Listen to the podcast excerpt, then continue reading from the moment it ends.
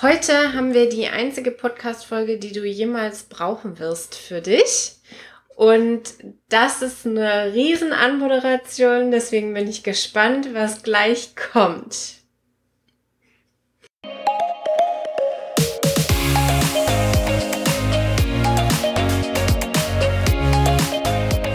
Hallo und herzlich willkommen zum Snipcast, deinem Podcast für Agilität, Unternehmensentwicklung, Psychologie und allem, was für dich und dein Team relevant ist. Wir machen gemeinsam die Welt zu einem besseren Ort und los geht's! Ich wurde in letzter Zeit häufiger gefragt, was ist denn das Wichtigste, dieses eine Kriterium, damit Agilität überhaupt im Unternehmen erfolgreich ist? Ach, herrje. Mhm, mhm. Und Also wir nennen jetzt ein Kriterium. Ich nenne ein Kriterium und das werde ich auch begründen. Dann sogar. Denn auf meine Ich lehne mich schon mal zurück, weil ich glaube, da kommt mehr als wird, eins. ja, ja, das wird dann, es baut sich so eine Kette auf. Die meisten, denen ich das in den letzten Wochen erzählt hatte, nachdem sie gefragt hatten, waren ein bisschen erstaunt und deshalb dachte ich mir, das lohnt sich, das jetzt hier einmal kurz in der Folge, kurz, ja, ja Henrys Maßstäben kurz, ähm, abzuhandeln. Meine Antwort ist Slacktime. Das haben wir in Folge Mhm. 33 behandelt, denn genau diese Slacktime bildet für mich zum einen diesen Punkt, stelle ich fest, dass sie es wirklich wollen. Sonst würden sie mir Slacktime nicht gönnen in den Teams. Also vor allem so Richtung Management und ähnlichem.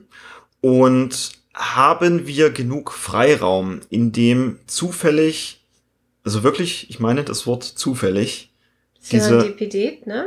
ja, diese Verbesserung unserer eigenen Arbeit passieren kann. Mhm. Also Slacktime ganz kurz als Abholer, das ist Zeit, die wir wirklich bezahlt zur Verfügung gestellt bekommen auf Arbeit, wo wir nicht direkt an unserem aktuellen Projekt oder Mhm. Produkt arbeiten, sondern eben andere Dinge tun. Und das kann auch sowas sein, wie diesen Podcast zu hören. Wir bilden uns dann entsprechend weiter, wir lassen die Gedanken kreisen und kommen häufig auf Ideen, Dinge auch zu automatisieren. Automatisieren ist so, so eine Sache, wo wir mal sagen, hu, das braucht es auf jeden Fall Mhm. für Agilität. Haben wir dieses Jahr auch schon viel drüber gesprochen. Genau. Nur, wann habe ich denn mal die Zeit zum Automatisieren?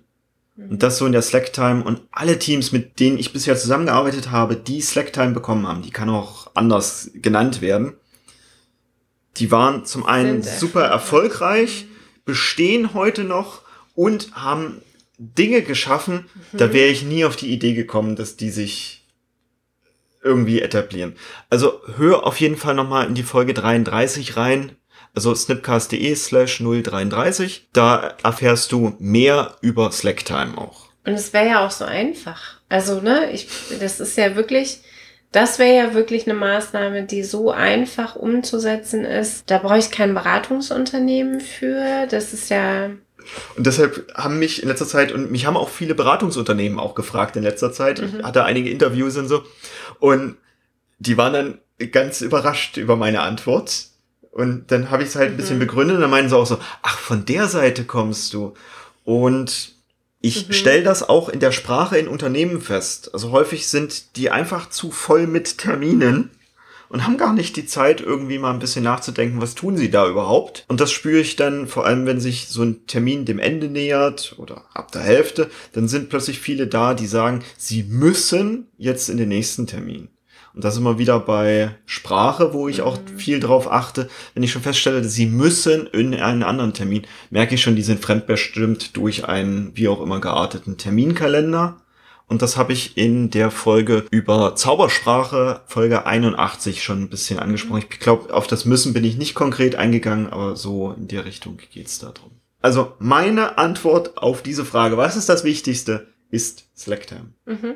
Was wäre denn deine Antwort? Gut, ich bin weniger vorbereitet auf diese Folge als du. Ja, es ist mir. ja, stimmt. Ich hätte, also das erste, was mir eingefallen wäre oder eingefallen ist, ist zu wissen, wozu mache ich das hier eigentlich? Also das Wozu zu kennen und nicht nur im Sinne von Purpose oder Sinnstiftung, sondern wozu möchte ich jetzt zum Beispiel agil machen? Wozu ist genau dieses Team in genau dieser Konstellation? Also dieses sich immer wieder zu fragen, wozu machen wir das jetzt gerade? Wozu ist dieser Termin? Wozu sind diese Leute? Und es ist, äh, wird jetzt, wenn ein Betriebsrätler dabei ist, ganz schnell persönlich.